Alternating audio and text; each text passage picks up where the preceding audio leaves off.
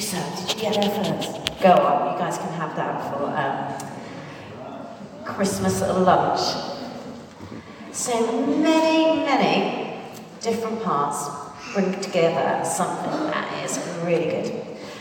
And as Johnny was reading to us, we saw that, didn't we? We saw Mary, an unmarried woman who, in many ways, was excited, but also full of kind of trepidation and fear of what was to come.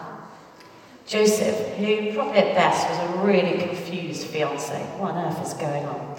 These guys were just sort of regular people like us living in first century Palestine.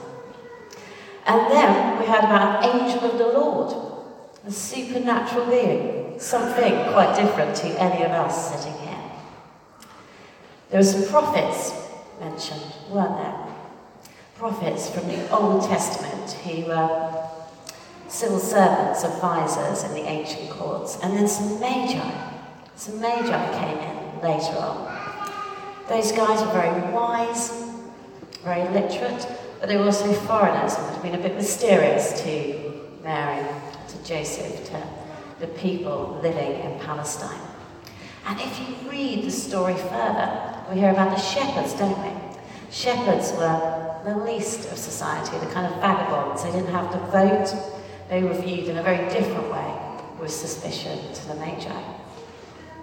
And what's going on here is that actually the Lord is saying to us that He chooses to use people in all their difference, all their variety.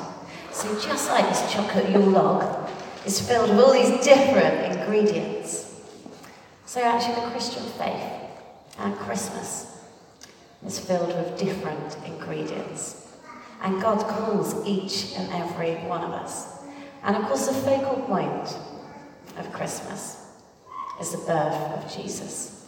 But there's also these deep truths going on that actually Jesus coming as a human being, God is saying, I am eternally for you. I love you. I love the humanity that I have made.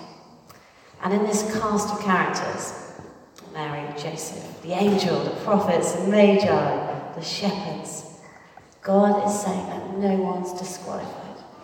That He chooses to use each and every one of us. That we're known by name None of us are Anna. If we choose Him, choose a relationship with Him, choose to get to know Him this Christmas time, we're beckoned in. And so actually, actually get a quiet moment. In fact, even right now, perhaps we might like to just close our eyes where we are, enter into the stillness. Tim last night was talking about pondering, pondering Jesus. And this Christmas, we're invited to ponder who Jesus is, he's made us, how he's made you, and how he might want to use you in all your wondrous variety.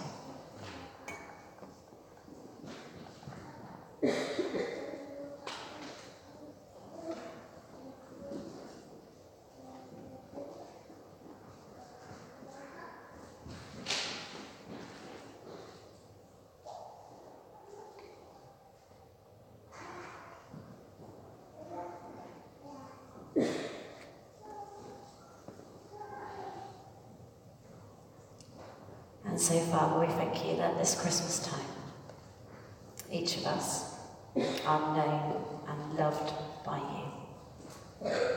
That we enter into this cast of characters of Mary, of Joseph, of the Magi, of the shepherds.